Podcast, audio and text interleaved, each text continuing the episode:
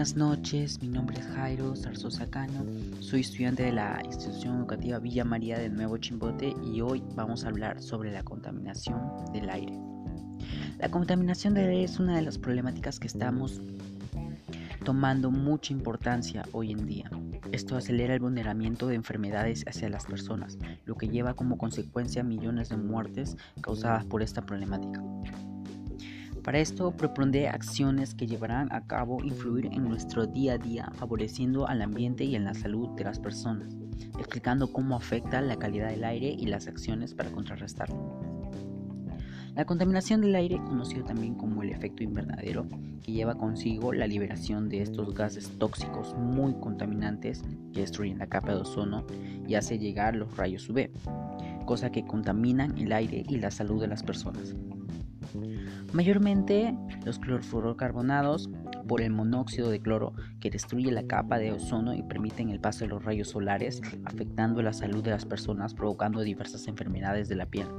Se calcula que 9 de cada 10 personas mueren al año de cáncer de la piel, provocado por los rayos UV.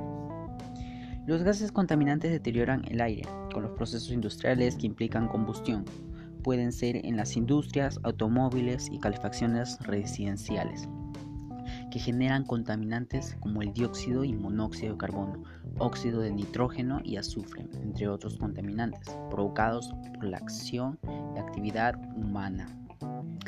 Para contribuir con la conservación del ambiente, la calidad del aire y el bienestar de las personas, es importante tomar las siguientes acciones disminuir el, uso de la energía y utilizar más focos ahorradores, que son porque gracias a esto se podrá ahorrar la energía si se utiliza en menor horas y reduce el riesgo a incendios.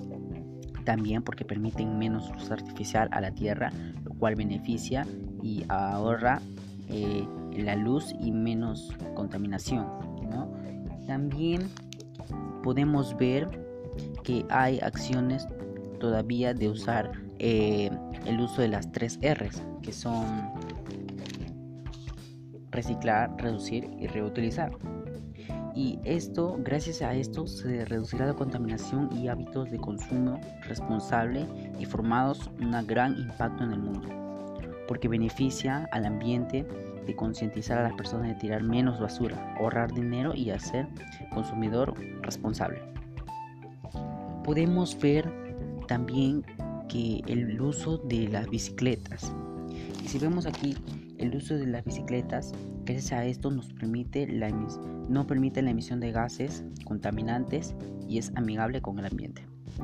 Porque también beneficia la salud tanto en lo físico como en lo emocional, evita enfermedades como la obesidad y mejora el estado de ánimo.